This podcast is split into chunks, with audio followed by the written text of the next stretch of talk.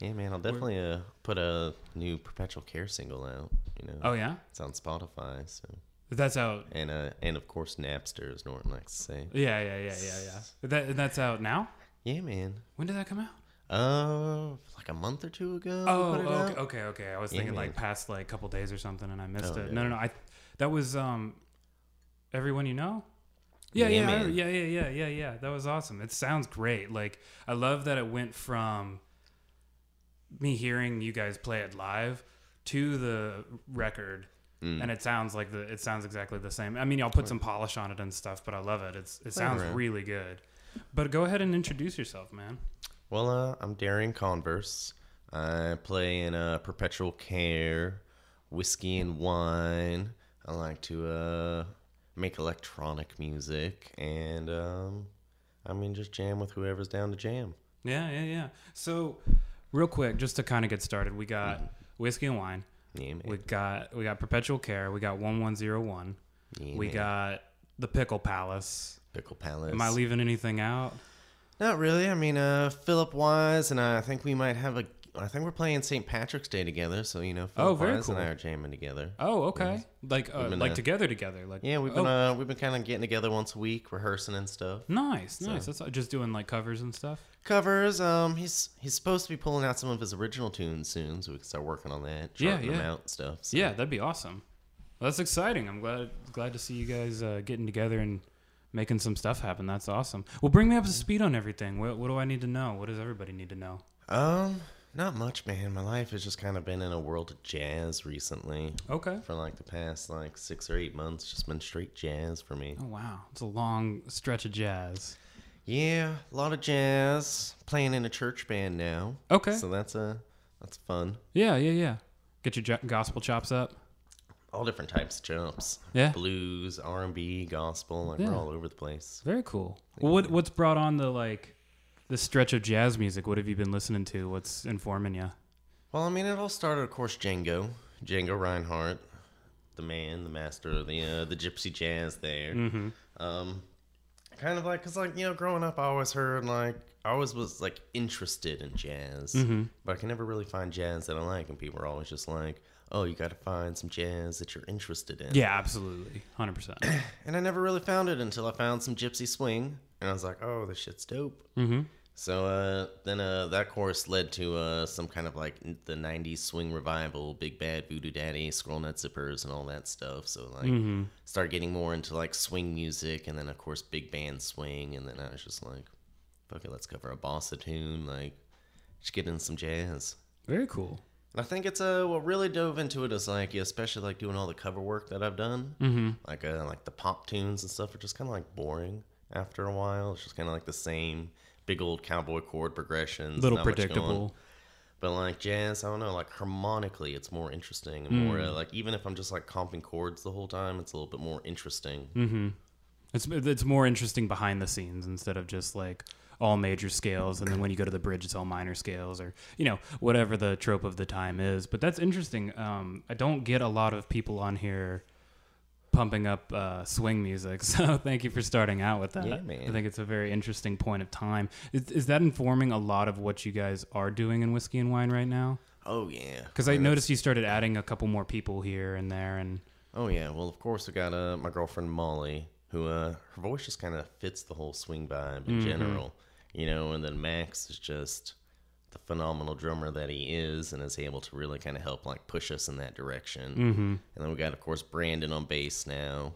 Uh, Gordon's playing keys for us. Uh, Tyler Faircloth fills in on the drums, does some great work, and then um, and we got David Camp on the horns. He's been playing with us, and a new kid. I don't know if you know Trent Patton. I don't think I know Trent. He's been hitting up some open mics. He's from uh, South Carolina, but Was he's he? like was a, he play? he plays the trumpet. He's Okay. like super young. I think he's like 19 or 20, but I mean, Oh, I think I, yeah, yeah, yeah, yeah. He like goes to the Barrel House South Jam a lot. I think I've Yeah, seen him. Okay, well, shout out to those guys. Fuck yeah, that's awesome. Yeah, Now you just need twenty-seven more people. exactly. That's the goal, man. Hell yeah. It's gonna be the whiskey and wine orchestra. Well, you so you play guitar primarily in whiskey and wine. You play bass and perpetual care. Uh, you do the the beeps and the boops for your electronic product. All the what beeps like boops. do all these instruments and these ways of like expressing yourself? Do they feel like you're at home when you're on them, or is there one that's like more your speed or? Uh, I mean, definitely, especially now, because I'm like consider myself primarily a guitar player now. Hmm. I, wa- I used to consider myself a bass player, but that's a lie. Why is that a lie? I mean, I still play bass, but I just play so much guitar now, and I like put so much more focus on the guitar. So Okay. it's kind of shifted more in the guitar direction. So I'm definitely more comfortable with the guitar. But uh, Mm-hmm. I don't know, really all instruments. I think it's. I mean, I've appreciated being a multi instrumentalist, just being able to pick up different instruments and kind of like ride different creative waves, and Mm. like have those new voices lead to like just different music, different things. Sure, sure, sure. That's awesome. Well, like, what's your favorite part? If if the guitar is the is taking precedent, like, what's your Mm-hmm. favorite part about that instrument? The portability. it's super portable. You Okay. Know? Yeah, yeah, yeah. Um, I like the guitar. I mean, honestly, my favorite instrument right now is piano. I love piano. I love p- playing the piano. I've even been taking piano lessons. that's awesome. So, Very cool. but uh, the guitar, I just I know it better, so that's why Mm-hmm. I play it more. Mm. I'm uh, I'm better at the guitar, so it's easier for me to like express myself with it. Get what you're trying to get out there, out there. Oh yeah. Slap that bag, homie. I don't even know what that means. I just went to a couple festivals. Slap it back. Anytime I wanted wine, people made me slap a bag, and then I drank the wine, and I was like, rewarding. Beautiful. Start using that, man. Slap that bag. yeah, I thi- I thi- it's a thing. It's I'm pretty sure it's a thing. I think I've been working on this this box of wine for like five days. It's a good investment. It, well, uh, I think Molly's dad brought it over for that uh, the pickle fest we had recently. Mm-hmm. It's like 13 bands, and he showed up at some point and just brought this box of wine and just left it. Yeah. How was the Yeah. pickle fest? Oh, it was uh, it was dope, man. It was dope. We had uh, of course, lots of beer. Cooked up some uh, some some vegan burgers, some regular cool. burgers, hot dogs, and just kind of fed everybody. It was supposed to be 11 bands, turned into 13 bands, and uh, not really bands, I guess solo acts. We Mm-hmm. did have a bad mistake played, and uh, it was my first time catching them in there. I don't know if you've heard them play together. I don't, are they they from around here? Yeah, it's uh Alex Talley and uh, Okay. sorry, I'm forgetting the other guy's name. That's Matthew Matthew Dixon, something like that. Okay. But it's just like drums and bass, and they like have like this distorted bass and run kind of like two channels out, so they have like a high end bass and a low end bass. Okay, that's cool. And then they're both singing like harmonies the entire time, and it's just kind of like kind of like grungy System of a Down. Like, okay. Yeah, I don't. I haven't caught them, so that sounds interesting. I want to catch that. That was, that was a cool performance that night, but yeah, it was it was a long day. We started at three, ended like around like eleven or midnight, Mm-hmm. and just uh, kept the music going all day. That's awesome, man. That's really cool. I think that's one of the coolest things that you guys are involved with because that's a lot like this. You know, like you're you're sort of putting a little bit at sacrifice to help other people get their stuff out there, get the chance to perform and stuff. And I think that's really admirable. D- do you find that experience really rewarding? Do you oh, like running the house show? Oh yeah, I mean I love doing it. Yeah, it's awesome. I mean, I remember y'all been running it for a while now. I think we played at one of the first first oh, yeah. shows y'all had, and it was like, I think you played the very first show. was it the first it was show? Just like yeah. one afternoon, we were like, let's throw a house show Well, tonight. yeah, yeah, and yeah, we called and- you guys up, and Yeah. I made it happen. and ever since then it's it's been one of our favorite like places to play and definitely like one of the our favorite house shows to play but I, like it's been so interesting watching y'all keep that going and keep people coming and continue to have acts coming through and I think it, I think it's really cool what y'all are doing. What's your favorite part about that?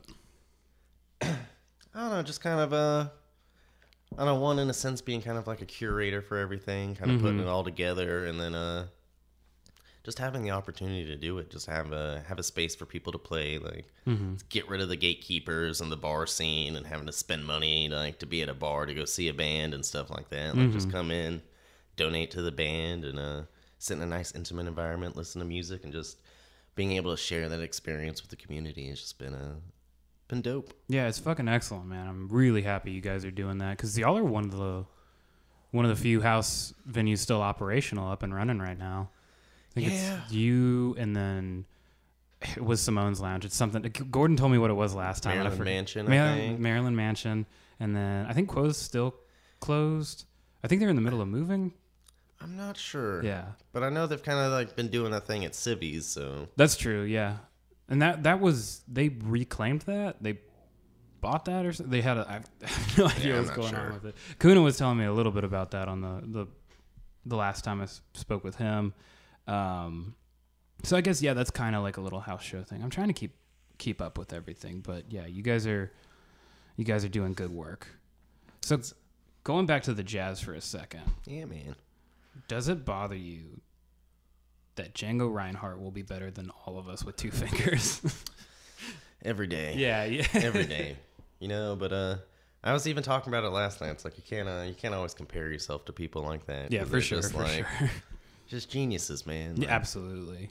There's a video we watched, and I, ha- I had a sounds and media class, and my professor was really into Django Reinhardt, and we watched it, and it was Django Reinhardt, a four or five piece band, and then like this virtuoso violinist mm-hmm. playing, and it was one of the few times that I've seen like two virtuosic kind of musicians get together, and it just fucking worked really well. I w if I find it, I'll send you the link because I don't know if it's on YouTube. He just had an archival sort of footage deal in his like um, his lesson plan. But it was it was amazing to watch, just the two of them like bouncing ideas off each other in that sort of gypsy jazz swing sort of. I, I don't know, it was incredible. But I'll definitely send in some of that your way if I find it. What else have you been What else have you been listening to recently?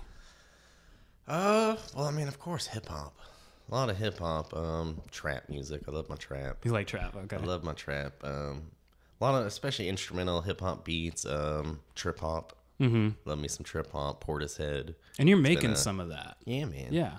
Kind. I mean, kind of. I don't even really know how to classify what I'm making. I'm just, you know, just doing some weird noises, some beeps and some boops. Yeah, man. yeah, yeah. That's the way to do it. That's awesome. Well, like, who who are some of the more recent hip hop artists that you've been getting really into? Because you're really deep into that whole new sort of like new I was- stuff. Yeah, I was watching you DJ after uh, the show at the Jinx that one time, and like Mm-hmm. it was all really new music. You're mixing it together, and you're you know doing your own thing with it. But I was like, he's up on his game at what's coming up, coming out right now. So Kind. I mean, kind of. I mean, I wouldn't say all of it, but especially a lot of trap and stuff like that. I'm really into. Um, I don't know if you ever heard of Baby Keem, but he just dropped a new track uh, a couple months back called Orange Soda. Mm-mm, not familiar. Just, yeah, it's just been my jam, man. Yeah. that song slaps.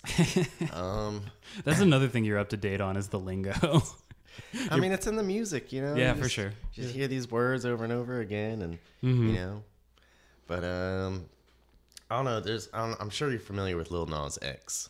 yes, But he, uh, you know, he had that song uh, "Old Town Road" or whatever. Mm-hmm. Not the biggest fan. The last few releases, not the biggest fan. But he dropped a new track called "Rodeo" with Nas. So it's Lil Nas X and Nas on the same track. okay. And uh, That was a smart move. it was, it was lyrically it worked out at a few Yeah, yeah, moments yeah. too. But uh, you know, it's a kind of like a standard pop song with the with the trap country feel in a sense. But it was honestly like really good. Mm-hmm. I liked, of course, Nas had like the best verse on it, but uh. Mm-hmm. Wow. it was still like it was catchy like the hook for it was just like super catchy and like almost kind of like this like very I don't want to say monotone because there's like a melody to it, but it was just kind of very simple and it just kind of vibed really well. Hmm. Okay. The one thing that I like, I personally just didn't really go for Old Town Road because everybody was like telling me it's it's like the perfect blend of hip hop and country. I was like, I don't know what y'all's definitions for either of those are, but you know what, you know, Oh, yeah. go in peace. But um, the one thing that I wasn't shocked about was that Billy Ray Cyrus was involved in like one of the biggest singles of all time. Because people forget in the, I think it was the late 80s or early 90s that um, "Don't Tell My Heart," you know, "Ache oh, Your yeah. Break Your Heart." That was one of the biggest singles of all time. And then he just mm. did it again in another decade. So I wasn't shocked at all. But it was, I think the out of people that I've talked to, like Max, Jacob, and then my girlfriend Sam are the only mm. ones that I've talked to that didn't enjoy the song. So I was like, all right, well, like definitely not on the right side of this, but I feel it. I'll stick to my guns on it. What did, and you said you weren't necessarily all about that particular song? Yeah, but- that song. I mean, most of his releases, I'm not like that crazy about. You know, like Special Old Town Road. Like I get why yeah. why it did what it did, but uh, it's not my cup of tea, really. When we were discussing the, you brought up an interesting point when we were talking about it that it came out at the same time as like Red Dead was coming out, and like it was like just the perfect moment for that Oh yeah, all those things to come together. And I was like, that's a really good point. I like when people uh, shed light on something like that that I would have never even thought of. And so I think that was a really excellent point. Is there any of his like other than the Nas song that's come out? Is there any of his music that you really like or you've been listening to, or is just kind of not really. Just Yeah. that, I just I heard that one song on the radio, and I was like, oh, this should kind of this is good." yeah, So yeah. and I had to look it up, and I was like, "Oh man, it's Lil Nas X. What? Mm-hmm. All right, he's got something." Yeah, So, yeah, yeah. He'll he's gonna have for sure a good career. I, Oh, th- yeah. I think he's gonna be one of those like long-standing names, and he might not be the most like I was like, I don't know about that. You know, You don't even so? in like this new song, you can kind of tell there were, uh, the record company was kind of pushing him for that. You know, still adding that country western twang to what he was doing. You know, so uh, trying to recapture that magic. Like, okay, so you hit a hundred million, now we're hitting two hundred million or whatever. you know? exactly. So hopefully he doesn't get forced into like or being pigeonholed into that whole like Yeah, country rap thing that he's doing. yeah. 'Cause if that happens, and I don't see his career being that, Yeah. that long. It's al- it's always interesting watching artists develop and then seeing how much influence the industry is having on them. Oh yeah. and like where they're going and you know sometimes people bounce back from it and then sometimes people never do it, it just sometimes it's not for the best and sometimes mm-hmm. it is so it's it's a weird game we play It depends. I think it depends on the person. I think. I mean, especially at that point in someone's career, I don't even know it's necessarily. I mean, of course, the music is the medium in which their career is happening, but I think at that that kind of career isn't necessarily just the music at that point. You know, you're kind mm. of this this image and this product that's being pushed. yeah like So- it's not just the the art you're you're concerned with your like the personal optics and the Your branding, Yeah. your sponsorships, which I mean, I'm not knocking at. You know, make your money, do your thing. mm-hmm. But uh, I think it takes a certain type of person to do that job. You know, Mm. someone like Kanye West who's really good at doing stuff like that. yeah yeah yeah You know, so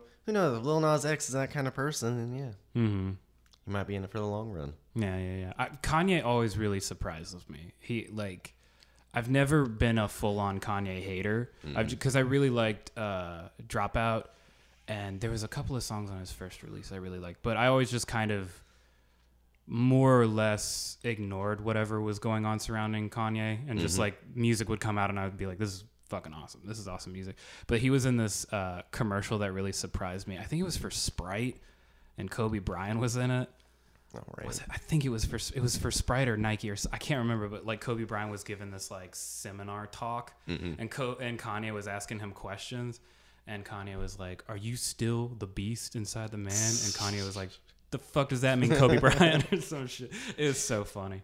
Oh man, Kanye always really surprises me. Um, getting back to you. Yeah. Instead of Kanye for Kanye's had his moment. It's he's had a lot Darian's. It's it's Darian's time to shine. What's your favorite part about this? What's your favorite part about music? And you know, is it performing? Is it just being able to do your own thing? Uh, I mean, yeah, it's a mixture of things. I mean, uh, the coolest thing I mean out of it is just being able to been able to be, spend a lot more time with my girlfriend Molly, who I also perform with. Mhm. It's like we get to perform together, make music together, and like now, especially now that we're doing this full time, it's just you know we get to wake up in the morning, make music together, and play and stuff. So uh, probably my favorite part about that. That's sweet. Um, yeah, it um. that pulls at the heartstrings, friend. No, it's beautiful. It's beautiful. And then, uh, I mean, of course, to to kind of really bring it home with the sappiness, you know, the friendships I've made through music has also been great. You know, Philip Wise, meeting you, Max, and uh, just everyone else out there has been a, it's been really cool. You know, like especially like going downtown on a Tuesday night, hitting the open mic night scene, and just running into everybody and just hanging out, talking, having a good time, listening to each other. Yeah, absolutely. Um, but then yeah, I mean, just doing something I that I love and I enjoy. Like I get to go and uh, do something, and I don't like hate my job. I Yeah, don't hate what I'm doing. Like Yeah, I look forward to waking up every day and practicing. So it's a beautiful spot to be in. So you're doing this completely full. Like music is the the bank now. yeah, so it's you're paying all the bills. so you're performing. hmm You're you're giving lessons as well, right? Yeah, man. And anything else? Just DJing. DJing. Okay, yeah, yeah, yeah. So it's DJing, that all music Yeah, or man. music adjacent. That's awesome. man. That's excellent. How many how many students do you have right now?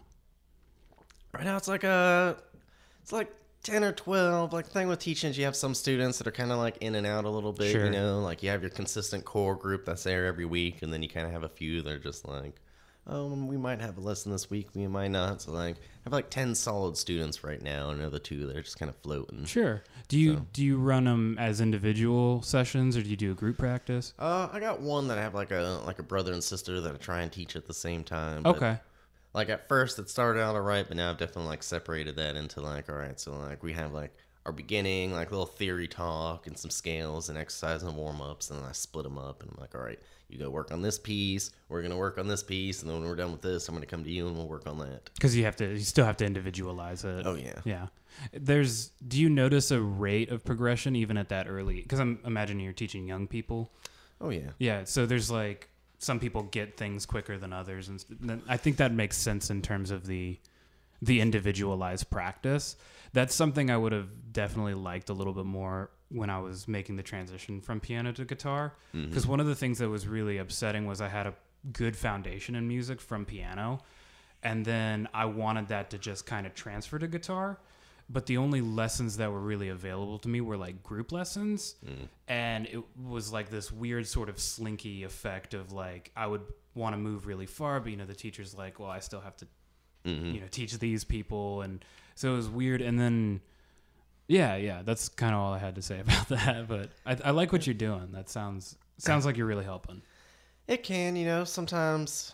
To be honest, sometimes it feels like babysitting a little bit. Like some of the students, like you know, especially if they don't practice, you know, then I'm just Mm-hmm. kind of like sitting there with you watching you practice. But I mean, mm-hmm. part of the job sometimes, you know. i think you have a good temperament for it you're a very nice person my piano teacher was quite strict It definitely will take some patience sometimes, especially like the younger students. When you start getting like five, six years old, you know, you got to realize you're dealing with a five or six year old, you know, so you kind of have to figure out ways to break it up and still keep it entertaining for them, but like not overbearing and be like. Sure. run your scales. yeah yeah yeah yeah so there's a there's a line yeah Exactly. yeah you gotta sure. you gotta play around with it a little bit and just try and try and make it fun for them. Especially the younger students. I usually have like my uh, my opening routine is I'll like put on a song like some James Brown or something like that, Oh, and just kind of like we'll count out the song and clap on the one and dance around and stuff. that's like awesome that's really cool That. It can be like it's definitely it's it's enjoyable, especially when the kids are having fun. So Yeah, I want to go back in time and take lessons from you, because I just uh, like my first couple of guitar teachers were all just like burnout stoners that were just trying to teach me the riff from Crazy Train. There you go. But I was like, I had like I had this foundation in like classical piano, so I was like, no, no, no, I want to like metronome scales, like. uh, Teach me this instrument. Like I don't fucking want to play the opening riff to Crazy Train. I don't give a shit about that. But there was one guy, uh, just to go into a personal story for a bit. But do you remember? Oh fuck, what was it? It was the, the, where the liquor store is on Victory right now. There was a music shop for a while. I think it was Roadies, and now Roadies is something else. But I think it started out as Roadies. And my teacher there would just sit in the lesson room with me, and he would just jam on like Trivium songs, and he'd just be like, "You just jump in whenever you want," and I'd be like, "Okay," and like, ridiculous. yeah, it was it was yeah, I think it was like four or five lessons. Then it was like, okay, this is nonsense. But um, Shred for thirty minutes. yeah, yeah, and then I, I I was in my sophomore year of high school, and I ended up finally finding a teacher that I really liked who was teaching me the way that I wanted to be taught, and then I ended up having to move away. But It happens. I mean, finding a teacher is very kind of a it's a personal thing, especially when you're talking about individual teachers going to be there. They gotta yeah, they gotta be able to uh, find your learning style and ways Mm-hmm. to keep you interested and things for you to focus on. it's got to be quite the lessons in pa- lesson in patience. Oh yeah, Yeah, for sure. most definitely. But I think that's music in general. Mm-hmm. It's a lesson in patience. Yeah, for sure. How's the how's the DJing going? Where's some spots you hitting up? It's good. I mean, I mainly just do the prohibition thing. Like, I'm not trying to DJ too hard, you know. Like, my main focus is trying to gig. I'd much rather play guitar than DJ. But uh, like if the like prohibition's been cool because they allow me to just pretty much DJ whatever I want, you know. So like, I'm, Okay. I'm dropping like lo-fi hip hop and trip hop to like 90s dance and uh, you know trap music and stuff. I'm chopping and screwing things, running at like 60 BPM. Mm-hmm. So like, if I can find gigs like that, then like I'm down to DJ it. But uh, I'm not trying to be like a normal DJ. I did like one DJ gig for a Halloween last year, and it was like supposed to be almost like a top 40s thing, and it was the worst experience of my life. Not man. fun. Yeah. Yeah, man. So it's just more of like a space filler if there's time. You that's Yeah, something to fill it. If I'm off or uh yeah, pretty much if I'm off and I'm not working, you know. Same thing with like running sound. Like I'm not trying to be a sound guy. Sure, sure. If I'm off and someone needs someone to run sound, I can make some extra cash. I'm down for it. I got you. I got you. How's so? How regularly is whiskey and wine playing? Uh, we're about like three to four nights a week. Some weeks are slower. Uh, you know, sometimes two. But I mean, we have our we have our weekly spot at Prohibition every Sunday night, so um, that definitely helps out money wise. But uh, it's also a good good place for us to hash out new jazz tunes and stuff. Um, and then we just play pretty much anywhere else wherever there's music throughout the week. Yeah, So that's excellent. And do y'all do, in whiskey and wine? Do y'all write y'all's own originals? yeah, we do. We uh we recorded a song last night at Gordon's house. We had like a one a.m. recording session over there. Okay. because uh, I have uh, I have a few songs I wrote on the piano, and I've been trying to get them recorded, but I can't get a good piano sound. So I was just like, well, Gordon's got mics and an actual piano. Maybe that might be the trick, and it was Unlock the secret. exactly use a use a real instrument, put some mics on it, and uh. Yeah, I think it worked. out. I mean, it was just supposed to be a scratch track because it's just kind of more of like a singer songwriter thing on the piano. So, kind of looking to maybe start writing a bass line for it, putting some drums in there, and uh, maybe some synths. Who knows? so was that more of just a scratch tracking? Just kind of seeing if you could do it, sort of thing. Well, like the song's like pretty much hashed out. Um, but yeah, definitely it was more kind of like just to get the idea down, so I can start playing around with other instruments on top of it, and then go back and actually do it to a metronome and uh, yeah. get everything really tight. Take the vocals out to my buddy David Cook out in Springfield. Yeah, He's yeah. got a he's got a great, just great vocal mics. mm-hmm. So And that's the plan with it. Just Yeah, keep man. just keep hashing it out in the studio. That's awesome. Are you gonna just kind of do everything on the track? You think for the most part? Uh, possibly. I mean, I'm always down for other musicians to come in. It's just whoever has time and uh, wants to come sit down and uh, work something out. Cool. That's awesome. Well, where's where's everything else leading in terms of like what's go um like do you have any releases coming out for whiskey and wine in the near future? Um, possibly. I mean, like we got a whole catalog of um, we got like a bunch of stuff kind of already recorded and done and mixed that we did with Max like a year or two ago. We just haven't really uh put it out there or anything. I don't know. We just kind of like writing and recording on our own time just because uh, it's what we like to do. yeah, yeah, yeah. We might release it. I don't know. And you do some you do a bit of tracking out of your house, don't you? Yeah, man. Especially we got a we got a new computer, so uh, we've been able to get back in there and start recording and stuff. What's your setup like? Uh, so I just got a so I run through Ableton, and then I got a Zoom R16 as my main interface. But then uh, Okay. Philip gave me or not gave me, but let me borrow his uh Steinberg C1 something. I've been trying that one out, and uh, that's pretty much it. I got some SM58s. Um, and I just go right in there. Yeah, sometimes that's all you need, man. It's really something. I mean, it's not the best setup, but it, it delivers an all right, all right quality, you know. And I'm still still learning more about recording and all that stuff. So Yeah. Well, if you ever need any any advice, you got you got me, you got Max. Anytime you got questions, Oh, yeah, about man. any of that. So I've had a, especially with recording, a great support system to ask questions. yeah, So for sure. Well, in terms of, I, I had a thought and then it went away. I hate that. feel it it. happens every time I hit the red button here. I have something. I don't know. I'll come back to it for sure.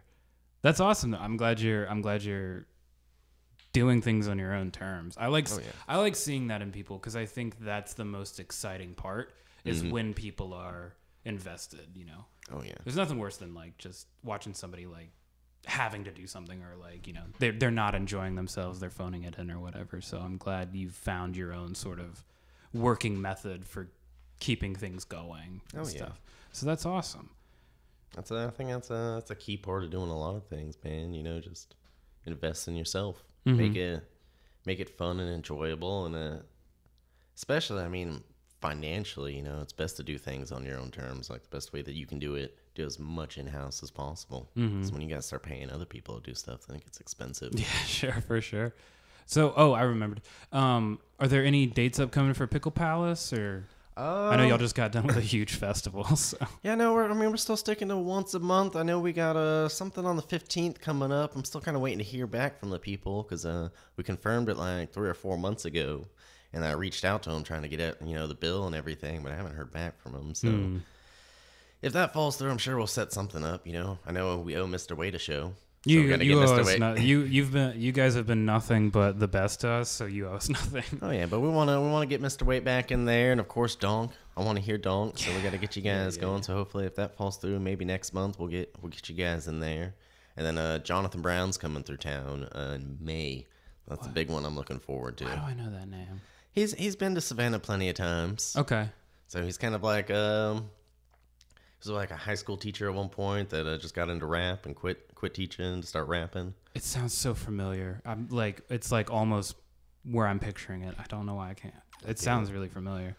Is is he's coming through the Pickle Palace? Yeah, man, he's doing That's a show at the Bean that night, and they were doing like an after party show at the Palace. That's the way to do it. That's awesome. Oh yeah. Sentient Bean is doing some interesting stuff right now because they've got the whole Aura Fest Mhm. thing where they do like the satellite shows, but then they also they're still booking like the more acoustic stuff. They do the s- the songwriters like the Bean is a really interesting place for music right now. And they've been doing like some metal shows there. yeah, Well, you the, said the, Aura, Aura yeah, yeah, yeah, yeah, Like they've yeah they just close that thing, they black it out, and then it's just fucking loud. I still want to. I want to go to one, but I've seen the I've seen the video footage from people's phones, and it's just it's clipping that automatic limiter for sure. It's Oh, yeah. just- it's really it looks like a lot of fun.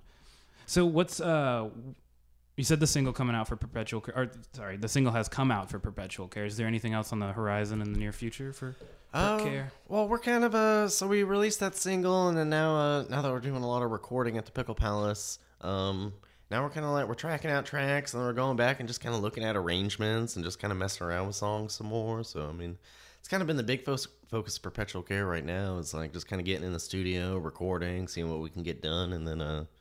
Yeah, especially arrangement now. Now that we're looking back, it's like, all right, well, how can we, maybe if we drop the guitar out here, maybe like if there's no bass here, you know, and uh, start playing around a little bit, digging deeper into the songs. Mm-hmm. So. It, it's really interesting watching all of you because everybody in that band is an active musician outside of that band as well. Because I've seen Norton like pushing Mm. really hard and playing, you know, pretty much every open mic night, and had a show at the Wormhole recently. And then is Nathaniel Douglas still drumming for y'all? He is. I mean, you know, he's also a busy guy. And Yeah, he lives he- in South yeah. Carolina, so Yeah. But I know I see him. He's doing his sort of like his cover shows, and he's playing in bands, and like it's really interesting to watch all of y'all. Like you have this one music project, and then you all have like one or at least, at least one, one or two other music projects. It's really interesting to watch. oh yeah, man, it's uh, I know, especially me. I mean, I feel like I got ADHD sometime when it comes to music. Like I just gotta. I mean, that's especially like with whiskey and wine and stuff. Like we gotta j- bounce around genres so much because that's what's entertaining me. Do you feel like you have to play different tailored sets at different spots in town? Uh, I mean, with whiskey and wine, yeah. I mean, kind of. You know, like, I mean, like we're even though we have done it, we're not going to go into Barrel House on a Friday night and drop Autumn Leaves. You know, that's just kind of like yeah, a really yeah. slow, sad, fucking hundred year old jazz song. Mm-hmm. Even though it's my favorite tune to play, but uh, I was just about to ask you. So but uh, a lot of stuff, especially uh, with what we're going into with a lot of kind of like the upbeat swing stuff. Like, I mean, that seems to kind of like translate well to a lot of places. mm-hmm. So we don't have to tailor it too much, but I mean, we do kind of like recognize where we're at. Like we have another uh, monthly spot at World of Beer every uh, second second Saturday of the month out in Pooler, Mm. and uh, of course there we kind of lean more towards like some '90s kind of classic rock. But I mean, we still uh, we played Autumn Leaves there, you know. yeah, yeah, We just mix it up. It's a Sure. it's a mixture of feed them what they want and do what you want. You know, I've been bouncing up into South Carolina a little bit as well. Yeah, man, we'll be there uh, tomorrow night. Oh, very tomorrow cool. Tomorrow night we'll be at Brody's. Very cool. So And B- Beaufort is that in Beaufort? yeah, man. Okay. Beaufort, Parris Island. Yeah, yeah, yeah, yeah. Well, that's awesome. I'm glad to see that that's going really well for y'all. You're, That do you, works. w- you were talking about how you like feel like you have ADHD with it sometimes. Do you feel like it's it helps that you have like a lot of potential areas for you to invest your time? Like you could either go this direction or like maybe you're feeling the DJ thing one day, so you could kind of slip into that or Oh yeah, I can switch up my practice routine every day, and do something different, you know. Yeah. it also helps keep me looking forward to things like Monday night perpetual care rehearsal, you know. So I get to look forward to that every day and something to switch it up and really kind of uh not just like practice bass, but like get a chance to write for bass because uh, Mm. it's a big thing, especially recently. I haven't been uh, too big on like writing a lot of songs myself. I've got more into like you know I want to write a bass part or like I want to do kind of more like lead auxiliary stuff on the guitar, you know, or like just something in the background on the piano, just like Finer add details. Fill out fill out those spaces for a songwriter versus just being the one writing the chord progression and the lyrics. Mm. It's a different sort of mindset. It really is, and I've uh, I haven't explored that as much as a musician. I've always been the person trying to you know play the chords and write the lyrics and the song. So this past like year, year and a half, it's been a more of my focus is uh, getting away from like songwriting and just more adding to songs. So It, it's I'm getting the the impression that you're kind of one of those guys that functions really well with like a lot of balls in the air and like a lot of different directions you could go in, but like having a lot of a lot open to you. That's your- sometimes, I mean, sometimes I like you know bite off more than I chew, can chew and just go into this you know existential crisis. It's just like, why do I do this to myself? Mm-hmm. Then I slap myself in the face, pull it together, get it done, and uh, yeah. What is it like to like because it seems like you've completely submerged yourself into this sort of musical world. I mean, like almost. I'm pretty sure everybody live with a musician. Oh yeah. Every day is about music. Like all day, every day. yeah, like I feel, it's I feel like I'm I'm getting kind of boring. No, come on. Well, yeah. Like I, like I find myself in like certain like conversations with other people, you know, and like it's like, oh, that's really all that I do is play music and talk about music. So, yeah, yeah, yeah. so I feel like maybe it's kind of making me a little boring. I mean, I'm loving it personally, and I don't care, but uh, Yeah. I kind of like view it from objectively, and I'm like, man, maybe I'm a little boring to talk to. That's that's actually something I've. It's funny you say it because it's something I've had to come to terms with pretty recently. Um, the one good saving grace is like being in school and being able to talk to people about school. But like when it comes to what I do in the in between, I just you know I'm really excited about stuff because I'm like, oh, I learned this one thing I've been practicing for a while, or I've you know. Oh, yeah. uh, finally got that chorus together or whatever but then i realized to talk to a normal person it means absolutely nothing Exactly. and it's I think I think about the only so like in terms of like from a musician to a non-musician, the only interesting thing is like maybe a show you were both at or a band you both like, but in terms of like your own personal success, there's almost nothing that's interest going to be interesting to that person. exactly.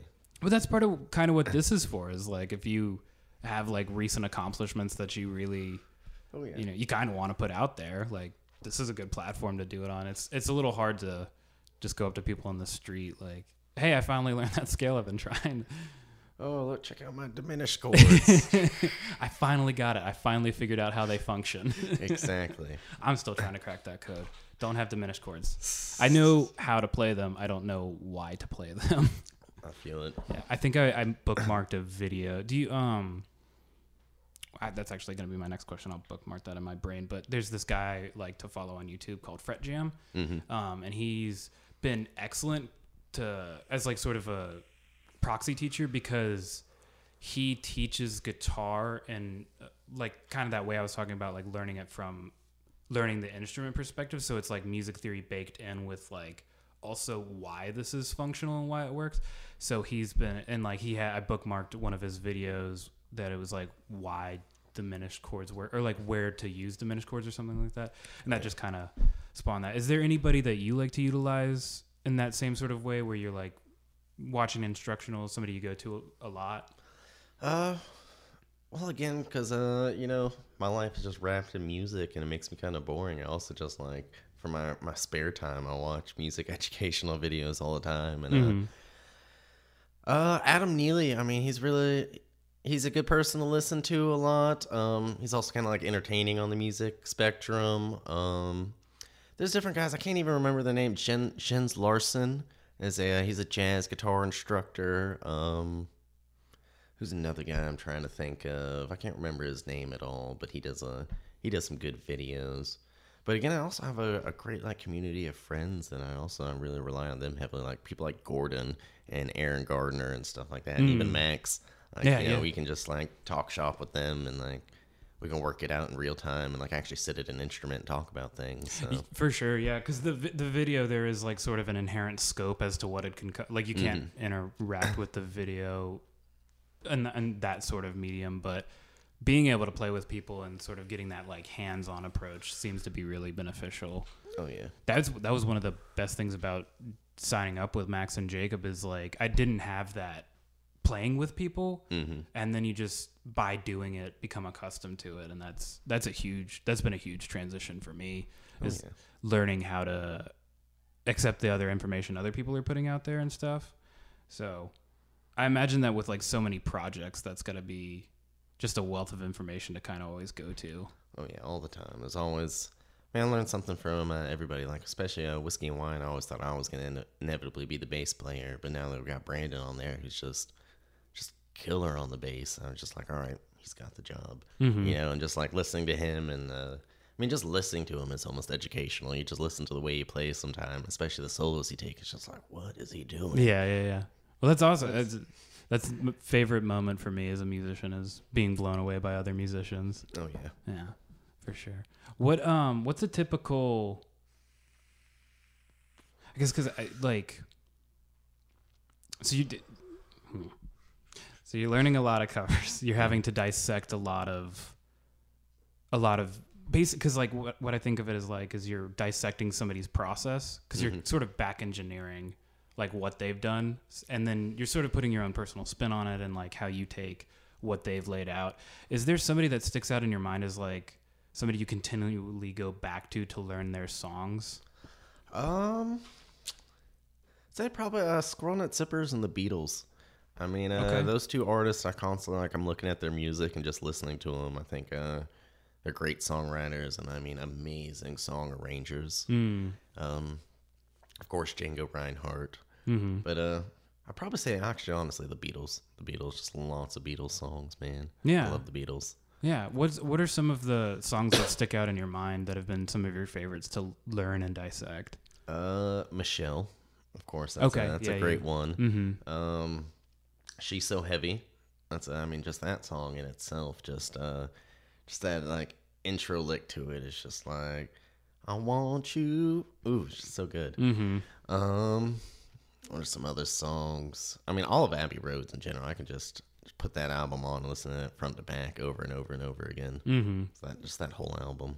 Your living room definitely shows an a like uh, Oh, yeah. an affinity for the Beatles. Well, that's not even my post. Those are Yeah. Adrian's posters. And it's Mhm. definitely intimidating practicing in that room because then you just have the Beatles from all directions just staring down at Yep. you, and you're like, I'm never going to be that good. Even Ringo's judging. oh, he's the judgiest man.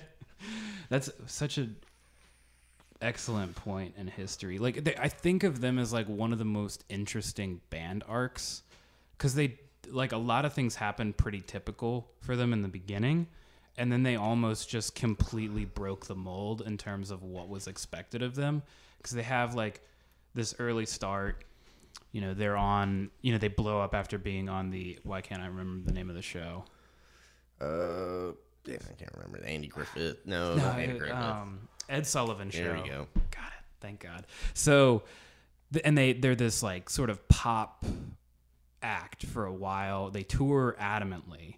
Mm-hmm. And then I was reading about their experience in the Philippines, and they just had an awful time. And they all sort of came to this conclusion where they were like, "We're not growing as musicians. This is hampering what we set out to do with this." And then they just take a break from it, and they just come out with these amazing albums, and they're releasing some of them back to back in the same year. Like that was, you know, Oh, yeah. Sergeant Pepper's and Magical Mystery Tour. There's sort of an enigma in terms of like what they were thinking and Yes. why they broke up, and Everything right in the universe came together. yeah, Yeah, yeah, that's something. Uh, I think something that's going to be uh, very untypical in life is to just have that group of people just come together, all with the same mindset, all wanting to write music, all wanting to grow as musicians and explore their art form. yeah. I don't think you get that a lot, man. That's something I pick up that you're really interested in is growing as a musician constantly. Oh yeah, man. Figuring out different ways. I mean, I feel like the overall goal is really just uh, whatever's in your head, figuring, figuring out a way to express it. Mm. You know, no matter what sound it is. Mm-hmm. I One thing that always stuck out in my mind about the Beatles is, and I just forgot it. oh, yeah. So the only time I ever was disappointed by a Beatles song was in Revolution because it starts out with such a killer guitar. Th- I think it was one of the first like overdriven guitar licks I'd ever heard, and then it goes into this sort of like backbeat kind of that you say you want to rip. That was the only time I was ever disappointed, but I feel it. Um, deep dive into the Beatles. I could say uh, I don't know songs like uh, what's that? I am the Eggman. Yeah, am the walrus. Yeah, I'm the Like I'm like it's uh, that's all right, you know. that was the one Beatles song that Mr. White took a stab at learning. I think we played it once. I think it was only once. I think it was might have been at like a Barrel House South local music Tuesday or something.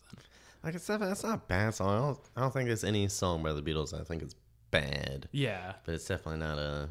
It's like it's okay in my mind. What's your favorite Beatles? Uh, I mean probably the Michelle or Probably She's So Heavy. okay. Like those two songs in particular are just uh they're great. It's interesting. There's very two different points in times in terms of that band. Because Oh yeah. I think you know a lot more about Michelle than I do, but McCartney wrote it as like sort of his take on what French guitar players were doing.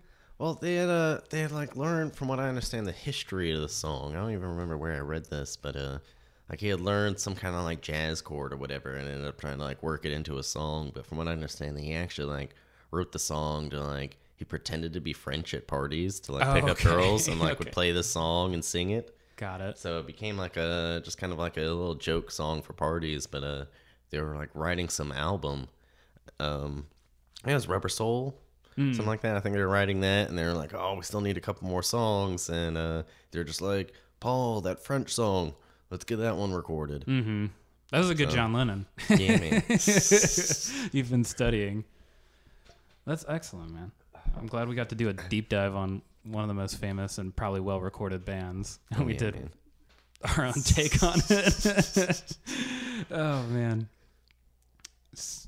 I'm just over here sipping away between the coffee and the wine. Mm-hmm. No, I'm. This has been an excellent conversation. I've just enjoyed talking to you, like we're just talking. Because sometimes, like with this, I definitely people have um, stuff that's kind of on the agenda to get out there. Like with Gordon's thing, you know, he's got a recent band. Like they're starting to pick up playing a lot of shows and stuff. So I wanted him to talk a yeah. lot about this. But this is more just like us just talking, which is great. I love that. I haven't gotten a chance to just like talk to a lot of people, so it's been fun. And there's this whole removed element of people will be listening at some point. Just try to keep that out of my mind. Yeah, man.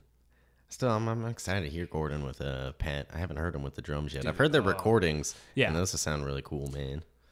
One of my favorite things is watching them play off of each other, but like Pat's control Mhm. Of the space is phenomenal because he like he really lets Gordon sort of be the like no no no the spotlight's on him. I'm just making this sound really cool. It was really it was really interesting to watch, especially in like a tight living room, yeah, sort of like the Pickle Palace arrangement. You know, not a lot of space to Mm-hmm. work with, but just watching his control over the skins and the cymbals and letting Gordon be the center of attention and really shine. It was it was fun to watch, and it was fun to watch them have fun. I like watching Gordon when he's having a really good time because it's Oh, all, yeah. it's like it's like a different Gordon almost. Like he's really coming out and stuff. So Exactly. Well, that's that's definitely cool. I mean, that's a great uh, quality to have in a drummer is uh, control over your volume. yeah, definitely, yeah, for Play sure. the same part. I remember like uh, one of the first times I attended this church service for the church I'm playing for. I mean, they uh, they're getting up there and like they're kind of like adding this background stuff to the pastor talking, and the drummer's just doing this ridiculous snare rolls. I mean, just these ridiculous rhythms, and I'm just like blown away by it. But it's just so quiet and Mm. just so in the background, and it's just so controlled and well placed, and uh, it's a it's a mind blowing experience to hear drummers like that. You know? Mhm. Yeah, there's levels to it. I think one of the most exciting things for me is like hearing people being like able to like articulate that grid and that feel at any volume, being able to like place their emphasis anywhere in the meter, and then being able to. Uh, and I just forgot it. yeah, those are the those are two of the three exciting points of watching musicians play. Now, for, uh, forgive me for forgetting. are- You're playing guitar in the church, or you're playing piano in the church? Guitar. Okay. Yeah. How- that's a diff- that's a different experience. It definitely is. I mean, we've done like uh Oh, it's been interesting too because we'll do uh, like anniversaries for other local churches and stuff, and they're like doing their like 184th anniversary in this building that's almost 200 years old, and the air conditioning is just absolute shit. Yeah, yeah, yeah. So we're in there just playing like this super fast hype music, you know, just like crazy shout music and like 280. I mean, everything's just whipping and we're going at it for like an hour straight. Mm-hmm. And it's just, we're sweating and I'm just like trying to hang on the entire time.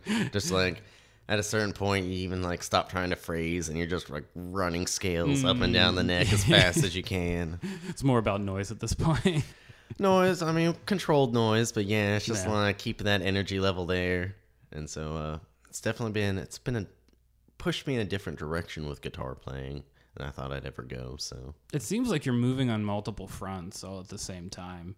There's all these different styles and influences and directions you're moving. It's it's kind of exciting to hear about. it is, it is. Sometimes like I think to myself, maybe I should just like pick something and focus on it, you know, and get better at it. But then again, it comes back to that ADHD of just like I feel like I gotta hop around a lot of times to keep myself interested and like just a little bits at a time, you know, because I'm always thinking it's not like I don't really care about being good at this six months from now, but like a year from now, two years from now. So Do you keep goals in your head? Like I want to be able to do this by then or anything like that? I mean, kind of. Um, not necess- not necessarily for like a lot of practice routines and stuff. I don't have goals. I set goals for a lot of other things like booking and uh, you know, like certain uh, certain songs and practice schedules for the band and stuff like that. Like I guess more of like the uh, the business side Yeah, of music. I put a lot of goals and deadlines to, but my actual like just practicing or any creative things, I don't really uh, set a lot of goals and deadlines to. Okay. I know I'll definitely uh like I limit myself a lot with like songwriting. I'll be like, you know, like I set certain parameters for myself and like, all right, I gotta get this done in like an hour or two. After an hour or two, you know, like this is the song. I'm not gonna sit here and continue nitpicking it. You don't want to burn So- out.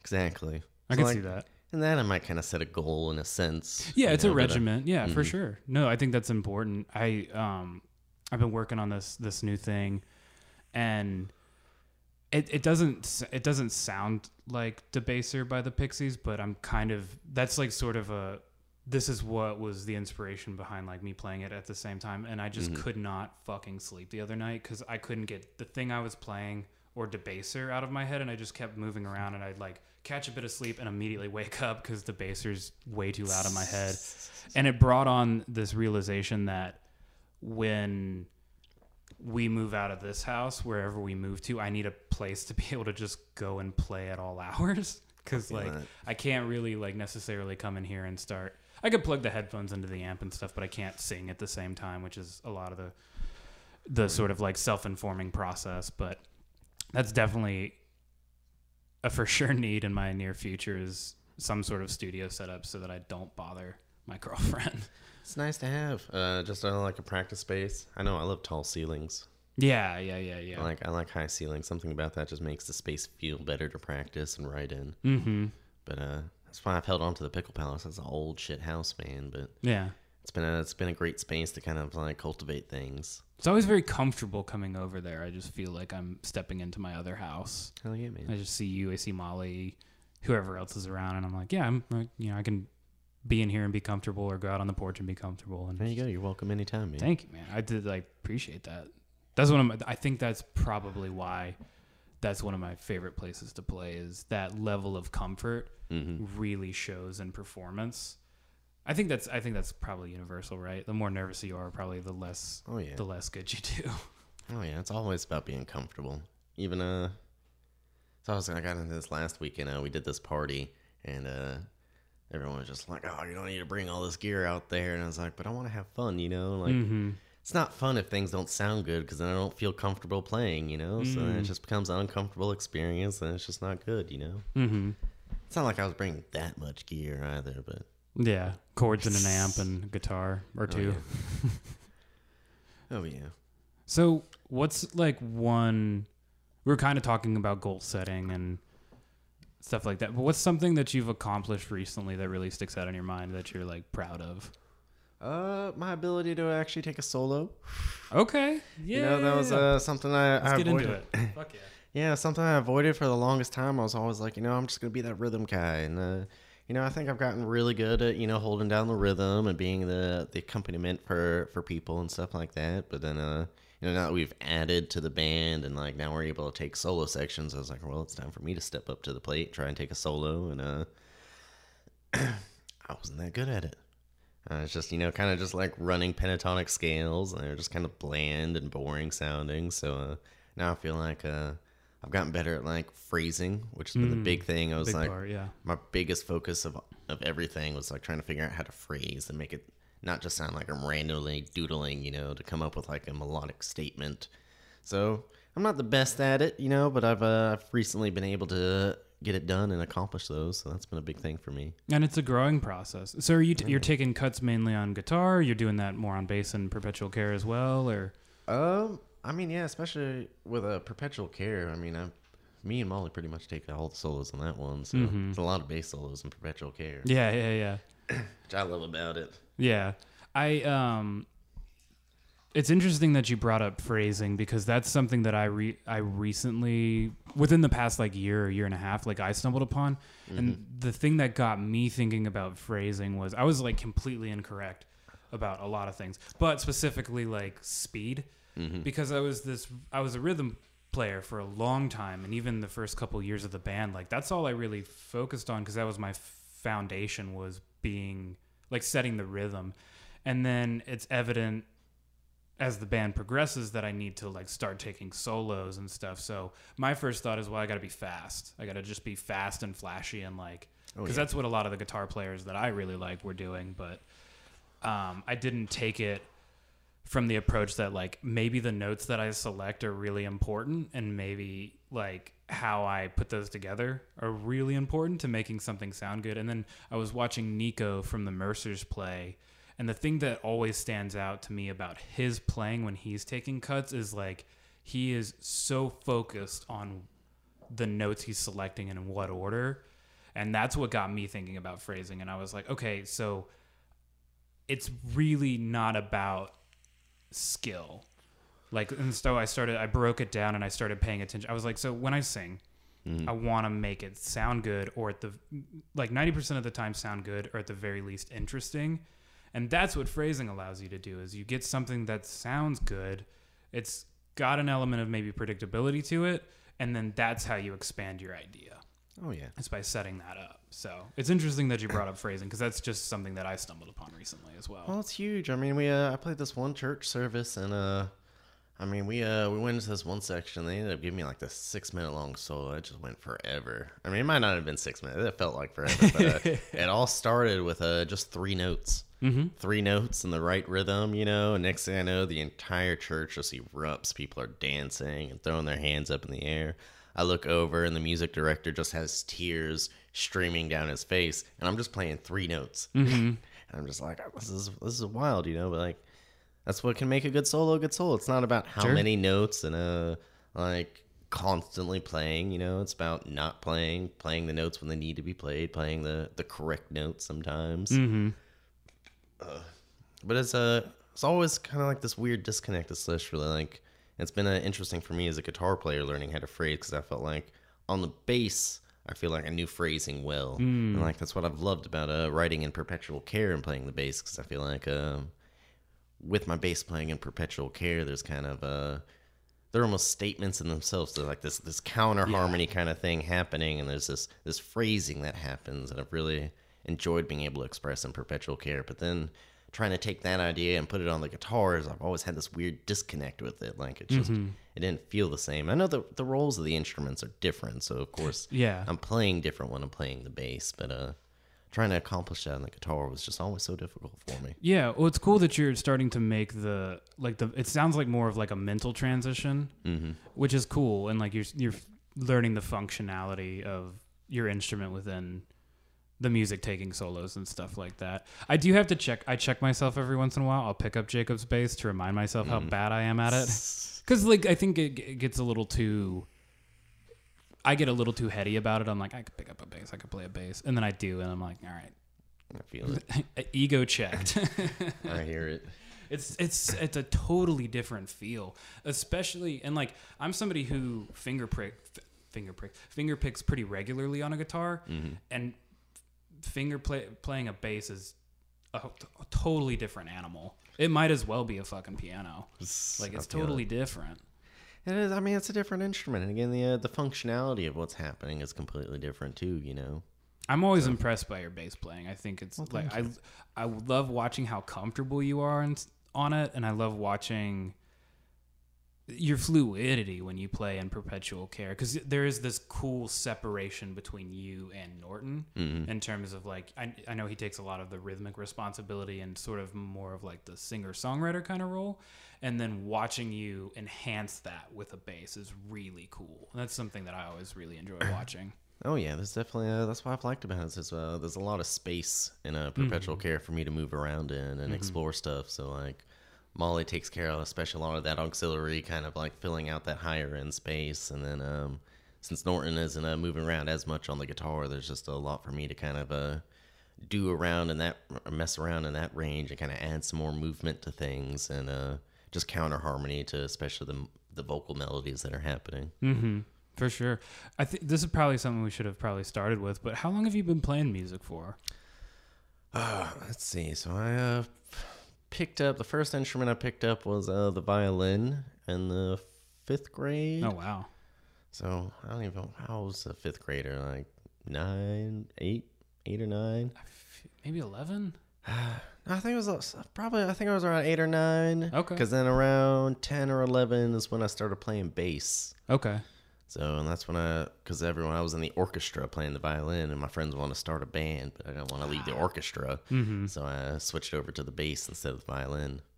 And did you make the transition like to an electric bass or Yeah, then uh, I was living in Washington State, and then uh, my family moved down here, and they didn't have an orchestra, so they got me an electric bass, and I started playing in the middle school band So you grew up in you grew up in on the West Coast or the West Coast Uh, state. Yeah. for a little bit. Like I was born in Florida, but then yeah, moved out to, excuse me, moved out to California and Washington. Oh wow. And made the transition pretty early. Yeah, Yeah. So you've been down here for so like ever since? since I was about eleven. So, Okay. Yeah. And like has the bass been your primary instrument for most of that time? Oh yeah, for for the longest time. Like, uh, I mean, I started playing guitar when I was like thirteen or fourteen. My uncle found some uh, first act guitar on the side of the road, and Nice. kind of like put some new tuning pegs on there and restrung it and gave it to me as a gift. Oh. So uh, I picked up the guitar and started learning the guitar, but I was always more like, oh, I'm a bass player. I'm just gonna use this for like writing songs and stuff like that. So I never really actually started like trying to play the guitar until about like three, four years ago when we started doing the cover band thing. Mm-hmm. And you're so you're writing you're writing songs on guitar. You're writing some stuff on piano now more recently. Do you ever write stuff on bass? Like in terms of No, yeah. It's kind of an don't odd instrument to do that with. I do see see some people that do it. There's, I know Rachel Shaner. I mean, she has Yeah. a, she has a few tracks that, uh, yeah, it's just her singing and the bass, and I think that's super dope. But uh, Mm-hmm.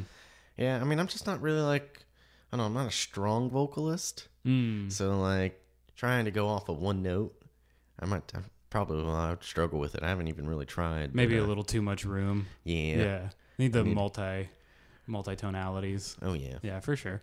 No, uh, there's a there's a guy. He's not from here. His name's Sean Monday, and he sort of does like the singer songwriter thing with a bass. It's really fantastic to watch.